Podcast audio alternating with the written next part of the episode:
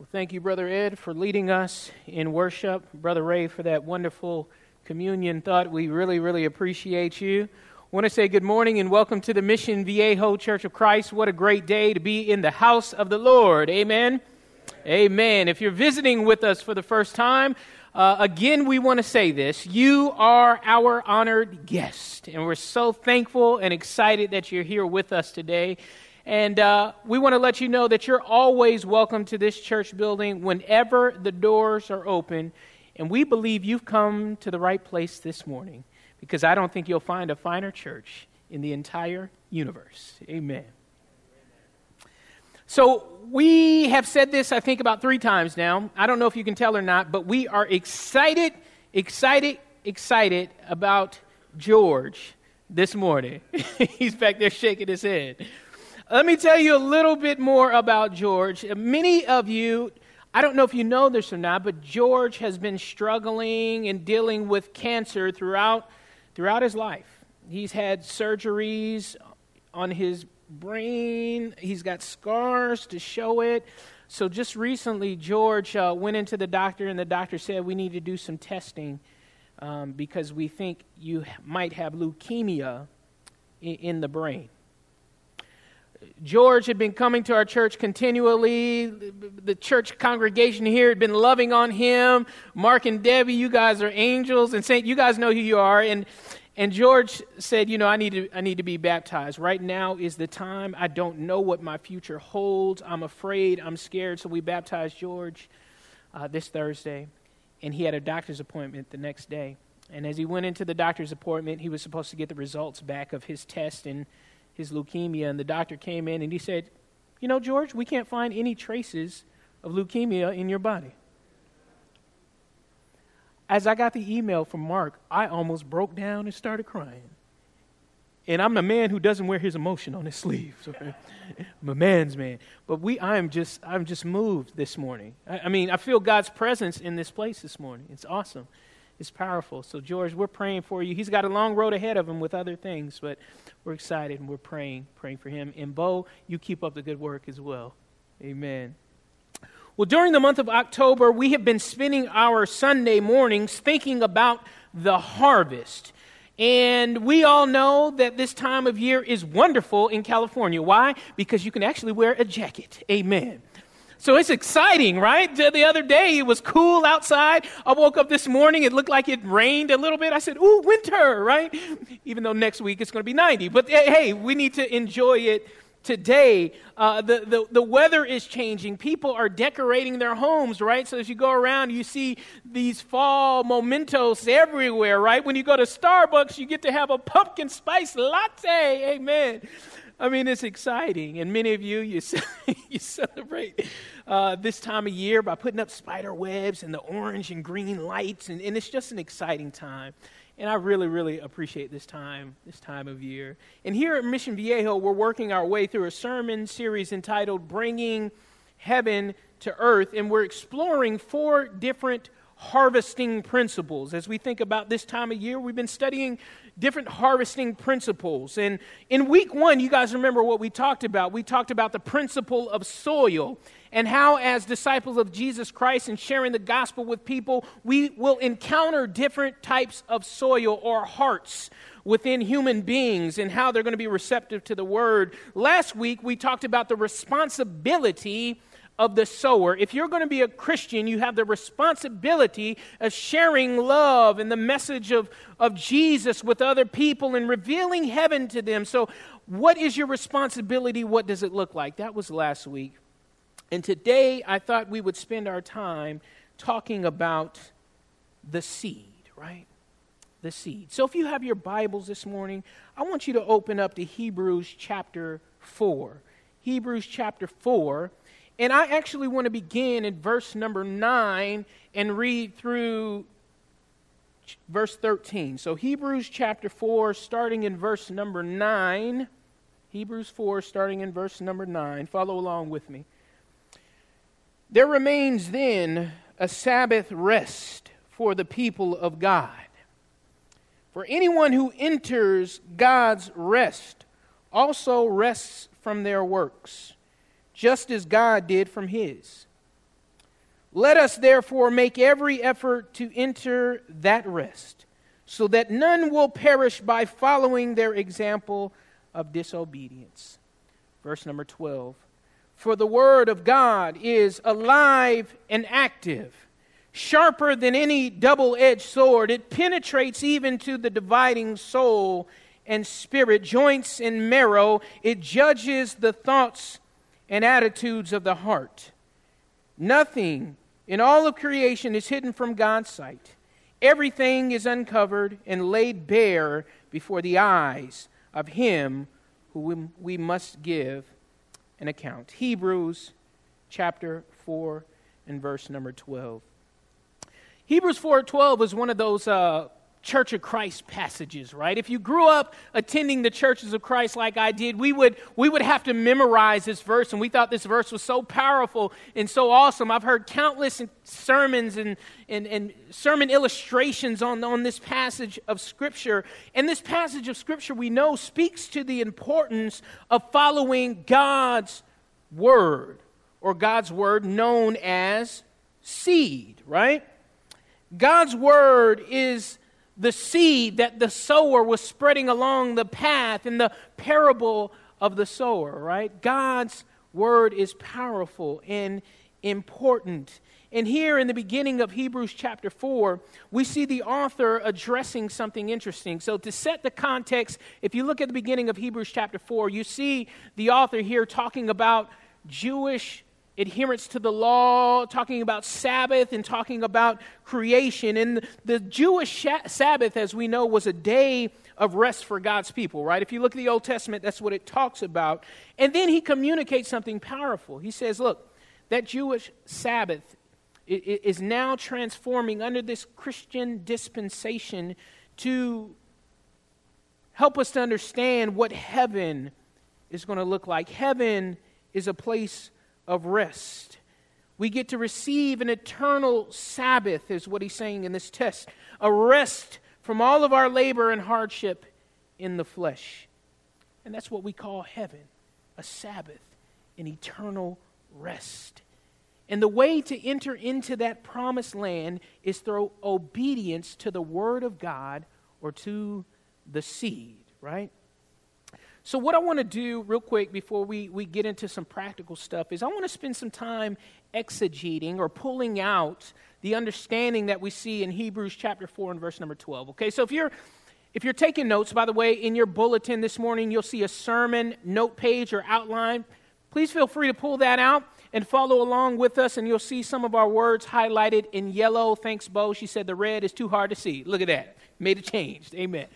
Okay. So I want you to follow along with us. But I want to, I want to look at this text and I want to talk about two ways to exegete this passage, right? Uh, the Word of God as essential and the Word of God as essence. Okay, so I want you to write that down. The Word of God as essential, the Word of God as an essence. There's two ways to pull out and exegete this passage. If you view the Word of God as essential, the author says then that the Word is alive and active. Have you spent time thinking about what that means? How is the Word of God alive and active? What does it mean? For the Word of God to be alive and active? Well, it means that the Word of God is so powerful that it seizes the conscience of a sinner by cutting him or her to the heart. You see, when you read the Bible, it transforms the human being on the inside every time that you read it. And, and it's amazing to me how some people can say, you know, this Bible is super, super old. It's antiquated, it's dated, it's, it's like an artifact. But for those of us who actually read this scripture and try to obey what it says, we know that there is transforming power in this thing that we hold before us, right? And that's where we're so excited to share this book, this message with other people because we know what it can do. We know it's alive. And it cuts to the heart every time that we read it. The Bible also says that the Word of God is sh- sharper than any two edged sword. Now, as a soldier, we usually don't use swords today, right? We use M4s, but we have bayonets that we attach to our weapons, amen. So I don't know what it's like to have a two edged sword. But what I know about the Word of God is that it gives us the power to cut away evil in our lives and defend us from the attacks of Satan. That's what this Bible does, right? When we read it, we're able to cut away certain aspects and avenues in our character, our idiosyncrasies that we just don't like about ourselves and how we live. Sharper than a two edged sword, it pierces into the innermost part of a human every time you read it, and it helps us on the inside. You know, today we use a lot of ways and a lot of strategies to help us better ourselves on the inside, right? Some of y'all watch Dr. Phil, amen. That's all right, right? Some, some, some, some go to certain books and we look at psychology and this, that, or the. The greatest book ever written to help us with our person on the inside is this thing right here. It's powerful. If you want to learn how to deal with depression, open up your Bible. If you want to learn how to deal with marital problems, open up your Bible. If you want to learn how to deal with that coworker that just works your nerves every single time, open up the Bible. You want to raise your family in the right way? Open up your Bible. You're dealing with that addiction or that problem, financial, open up the Bible and it can help you because it pierces us on the inside. And then I love what it says here. As we view the word as essential, it says it also is able to discern the thoughts and intents of the heart. The Word of God helps us to understand how our thoughts impact our actions. And it also communicates to us what our motivation is behind our actions, all by reading this Bible. So if you want to know more about yourself, read this, and you'll be surprised what you learn, right? So, if we view this text as the Word of God being essential, we would say all these things, right? But if we view this text as an essence, it's kind of different. And what I mean by essence is this. Uh, the second way to view this text is that the Word of God is Jesus Christ in the flesh. And we know that from John chapter 1 and verse number 14. The Word of God has become an essence or a being, right? And that's why the scripture says here in John chapter 1 and verse number 14 the Word became flesh and made his dwelling among us. We have seen his glory, the glory of the one and only Son who came from the Father, full of grace and truth. I love this passage. I love it. It's so powerful. It's so awesome. Jesus Christ is the Word of God or the seed, and he came down to live with us in the flesh. Jesus came down to show us what an active life of faith looks like. His teaching gave his disciples power. He was able to discern the thoughts and intents of the people and judge whether their motives were good or evil. And you guys remember countless passages in Scripture where, where Jesus was able to get to the heart of people. Remember the story where uh, Jesus was being arrested? And the servants of the high priest and the soldiers came to arrest Jesus. You remember what Peter did, oh presumptuous Peter, took out his sword and chopped off the servant of the high priest's ear. Remember? And you know what Jesus said to him? He didn't say, Good job, you MMA fighter, or you amazing, you know, special forces ranger. You know what he said? Put away your sword. What is wrong with you? And what he said is, You don't have the things of God in mind. But he was trying to protect Jesus. But Jesus was able to get the, the core of what was really going on on the inside. And that's what makes the Word of God, that's what makes Jesus so powerful. He can get on the inside and really help us to figure out what's going on in here. Just not a temporary fix, but an eternal solution. It's, it's, powerful. And that's what makes the Word of God so amazing to me. So if you have your sermon outline, I want to do this this morning. And I, I want you guys to just kind of follow along with me and roll with me as, as, as I really just continue to flesh this idea out of, of the Word of God or the seed being so powerful. So, so on your outline, we have a question that we posed this morning, and the question is this. I already touched on it a little bit, but now I want to go a little deeper, okay? And really ask the question what makes the Word of God so powerful, God's Word as the seed? What makes the seed so powerful, okay? So I want to dig a little deeper and try to flesh some of these things out, and hopefully you'll agree with me and you can kind of understand where I'm coming from. First of all, what makes the Word of God, this thing that we read, so powerful, this seed, is that it gives us the perspective. Have you heard this saying before? I love the old saying that sometimes it's hard to see the forest amongst the trees. Is that how it goes? Is that right? Okay, good, good, good. It's hard to see the forest amongst the trees, meaning when you're in it, it's hard to see what's going on, right?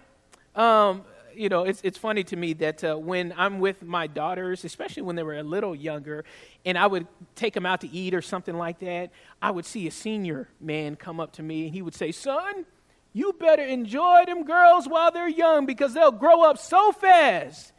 And sometimes, you know, they would be fussing or fighting and complaining, and I'd be like, I can't wait for them to grow up, right? I never said that, Alayla. Don't believe that. That is not the truth, right? But what he would do is he was giving me perspective. And now that I look back, I almost have a teenager. I'm like, what is going on, right?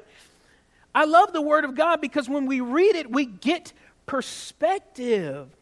A lot of times we, we struggle in life because we don't have perspective. We can't take a time out and look at it from a 20,000 foot view, right? We're in it and we're going through the stuff and we just don't, we don't have perspective.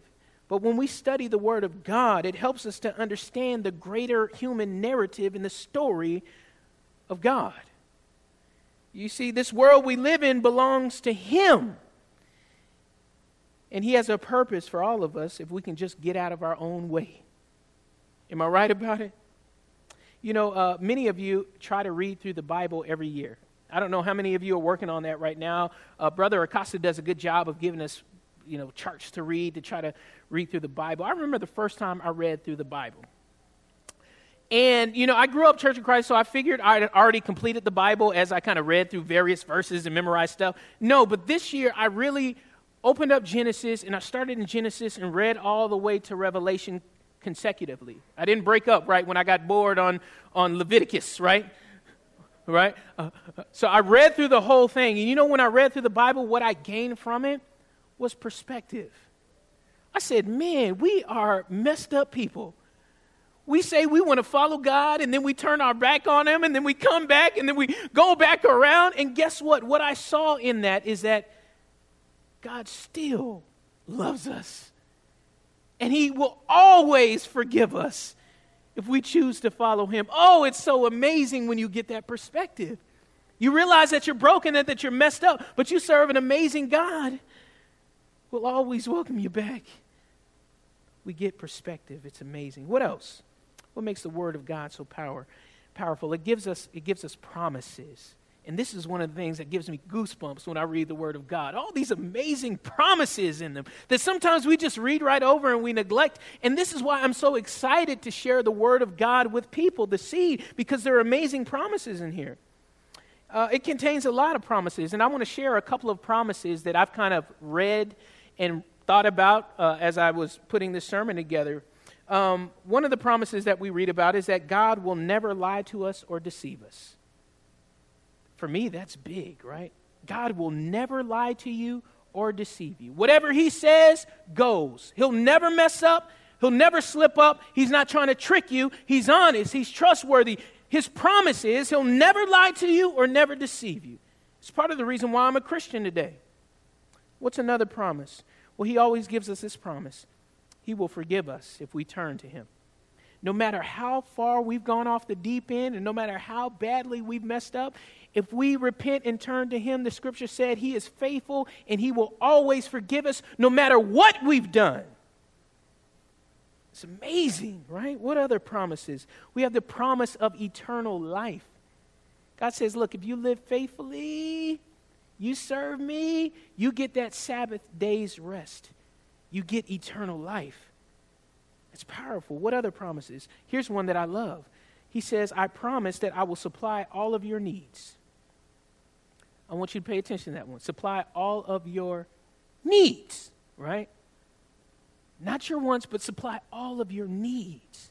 He'll always take care of us. That's a promise that we have from the Lord. What else? He says he will fill us with the Holy Spirit. That's a promise. There's another promise. He said he'll give us peace. It's an amazing promise. He says he will protect us. And he says he promises to give us wisdom when we approach him and ask him for wisdom. Those are promises that we have in the Bible. That's what makes this word so, so powerful because I need some of these promises. And this is just a small list of promises. We can go on and on and read about all these different promises in the Word of God. God's promises will never fail us. Uh, it's the seed that we need to plant in the lives of the people, these promises. Um, I had a friend who, at a point in his life, was going through terrible, terrible stuff. Um, he got in a car accident, messed himself up really, really bad, messed up his back. During the same year, his mother passed away. During that same year, he lost his job. He broke up with his girl. All these things started happening to him. And I'm like, have you ever met people like that? It seems like they have tragedy after tragedy after tragedy in their lives. And I remember talking to this friend, and I didn't know what to say to him. He was distraught. He was, he was crying. He was, he was just all messed up because it just seemed like everything was going wrong in his life. And you know, the one one promise that came to mind when I was thinking about what he was going through is we have this promise in Scripture that God says, I won't give you anything that you can't handle. So, whatever you're experiencing, you're tough enough to handle it. And that's why God has you working through it. My goodness, right? The promises of God. What else? Well, I love the Word of God, the seed, because in the Word of God we get to see a pattern the Bible presents us with a purpose and a pattern on how to navigate the frailties of our human existence. Life is hard. Can I get an amen? and we need guidance, and we need to learn how to live this life. And a lot of people like to follow patterns of people, right? They like to follow the pattern of successful, wealthy people. If I just follow that pattern, I'll be good. Or they like to follow the pattern of popular people. That's why kids copy other kids in school because they want to be like that person, right? Or people like to follow the patterns of intelligent and smart people. And I think those are good patterns to follow, but I got a better pattern for you. I like to pattern myself after the greatest human being to ever walk the face of the earth, and his name is Jesus. That's who I want to pattern myself after. And what I love about the Bible so much is we get the pattern. He lived and walked among us, and He said, Let me show you how to do this thing that we call life. And if we follow His pattern, my goodness, the scripture says we can live life to the fullest and live it abundantly. And that's why this seed is so, so important. It's powerful. And then lastly, we get to read about what perseverance looks like. Um, I, was, I love I love teaching my uh, my teen class. If you guys didn't know, uh, spread the word. I'm teaching the teen class in the morning. I've been doing it for it's a month and a half or so, or something like that. And one, I'm okay. Where's Nicole? I'm not okay.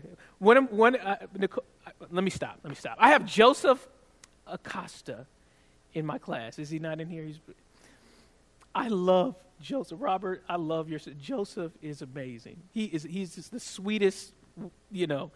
Um, and I'm a Facebook stalker, right? Okay, so don't act like you guys aren't either. I'm a Facebook stalker. So I know last week that Brother Acosta, Robert Acosta, was running a marathon, a half marathon, right? Half marathon. And I think a half marathon is, what, 13 miles? Something like that? Um, and 13, something like that. I've never run one, you can tell. Amen. Um, but Joseph ran the half marathon with his father. And if you didn't know, Joseph, he runs like a five minute mile, something like that. I may be exaggerating. Just let me exaggerate. Preach, it, preach a story, okay? Five, three minute mile. It's amazing how quick this young man is, right? And I talk to him all the time, and I said, well, well, you're, you're a fast mile runner. How did you do the marathon this morning? He said, It was horrible, right? He said it was horrible. He said if I didn't have my dad there to help me and my brother there to help me, and, and if I didn't train and, and, and, pace myself in this journey, it wasn't a sprint. It was a longer race. It's hard for me. So I had to, I had to learn how to run, how to run this race. And it takes perseverance, right? What I love about the Word of God is the Word of God teaches us how to run this race that we call life. And what we realize is that life is not a sprint, it is a double marathon. Amen. It's long, it's arduous, it's hard, it's difficult. And there have been times in my life where I didn't know how to get through a difficult situation. But when I read the Word of God, it taught me how to persevere. It showed me how to endure. And as you read the Word of God and you live life long enough, you learn to become stronger, stronger, and stronger, and have more and more endurance. And that's what you need in this life to survive endurance, and you get that from the Word of God. That's what makes the Word of God or the seed so powerful. This morning, I want to close with some practical application, amen, like I do every Sunday. So, we've been talking about the Word of God, the seed, and what makes it so powerful. And uh, I love this last passage of Scripture because I think it's going to guide us in our practical application this week, okay?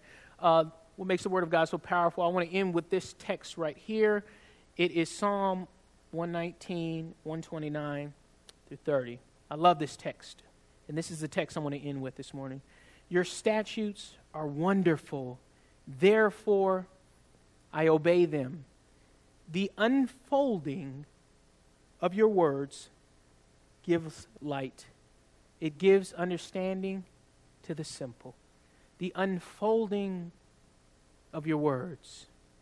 The unfolding of your words. So, practically, this week, I want to talk about how you can bring heaven to earth and to share the seed by unfolding God's word, okay?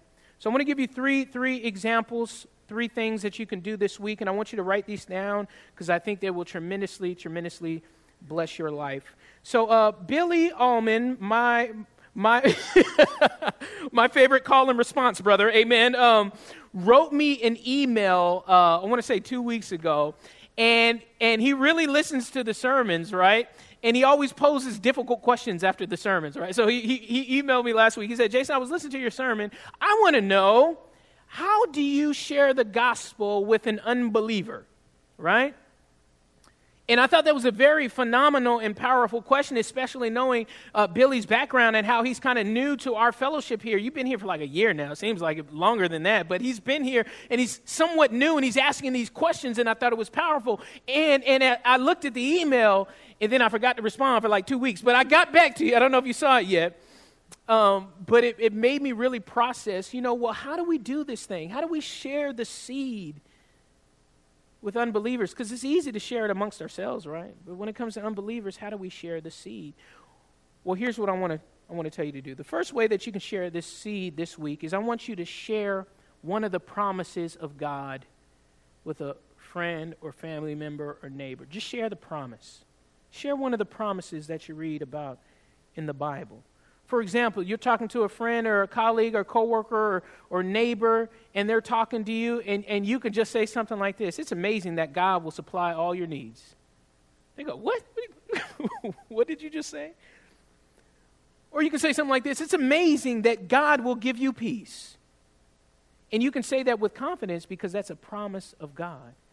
And that changes people's kind of thought process and mentality for a moment. Try it this week. I would encourage you to share one of the promises of God with someone, right? Uh, here's number two. This is going to be tough for us Church of Christ folk. It's tough for me. I had to battle through this one, okay? Here we go. Point number two is this I want you to share a biblical principle without quoting the Bible. Ooh, that's tough, right? Why? Because we quote, we quote scripture like the best of We're so good, aren't we? We, we know the word and we can give you a book, chapter, and verse, right? But I want you to be able to share a story of Scripture without quoting the Bible. I'm going to tell you why here in a moment. This, some of y'all are looking at me crazy. Don't throw your song books or Bibles at me. Just give me a second, right? Share a biblical principle without quoting the Bible. For example, you can use the story of the rich young ruler, but share it in a different way. And what you can say about the rich young ruler is look, a person gains more by the more they're able to give up. You just shared the story of the rich young ruler, didn't you? And, and someone might say, wow, that's super profound. You should write a book. And you're like, it's in the Bible, but uh, you know, uh, that's what happens when you share biblical principles and people don't know it's in Scripture. They go, man, where'd you get that? Right? That was amazing. And you can just laugh and say, that's all in God's Word. So that's one way you can do that. I would encourage you to read a Bible story this week and figure out how to reframe it and restated without quoting the scripture. And the reason why I say this, sometimes quoting scripture turns people away. You know how I know? Because I'm a subject matter expert at quoting scripture at people. Right? I have friends and family members. Well, you know, the Bible says in Hebrews chapter 4 and verse number 13, they go, oh, here we go, I'm getting a sermon. And they automatically shut you off, right? But if you say it in a different way, they go, oh, man, who said that? Dr. Phil? Was that Oprah? Who was that? And you're like, no, that's Jesus, right? that's Jesus, right? And then lastly, I want to leave you with this. This is something that uh, was, was really neat that I learned about this week. So I was up at Pepperdine this week. I, I just completed uh, a program in, in pastoral leadership at, at, Pepperdine on Wednesday, right?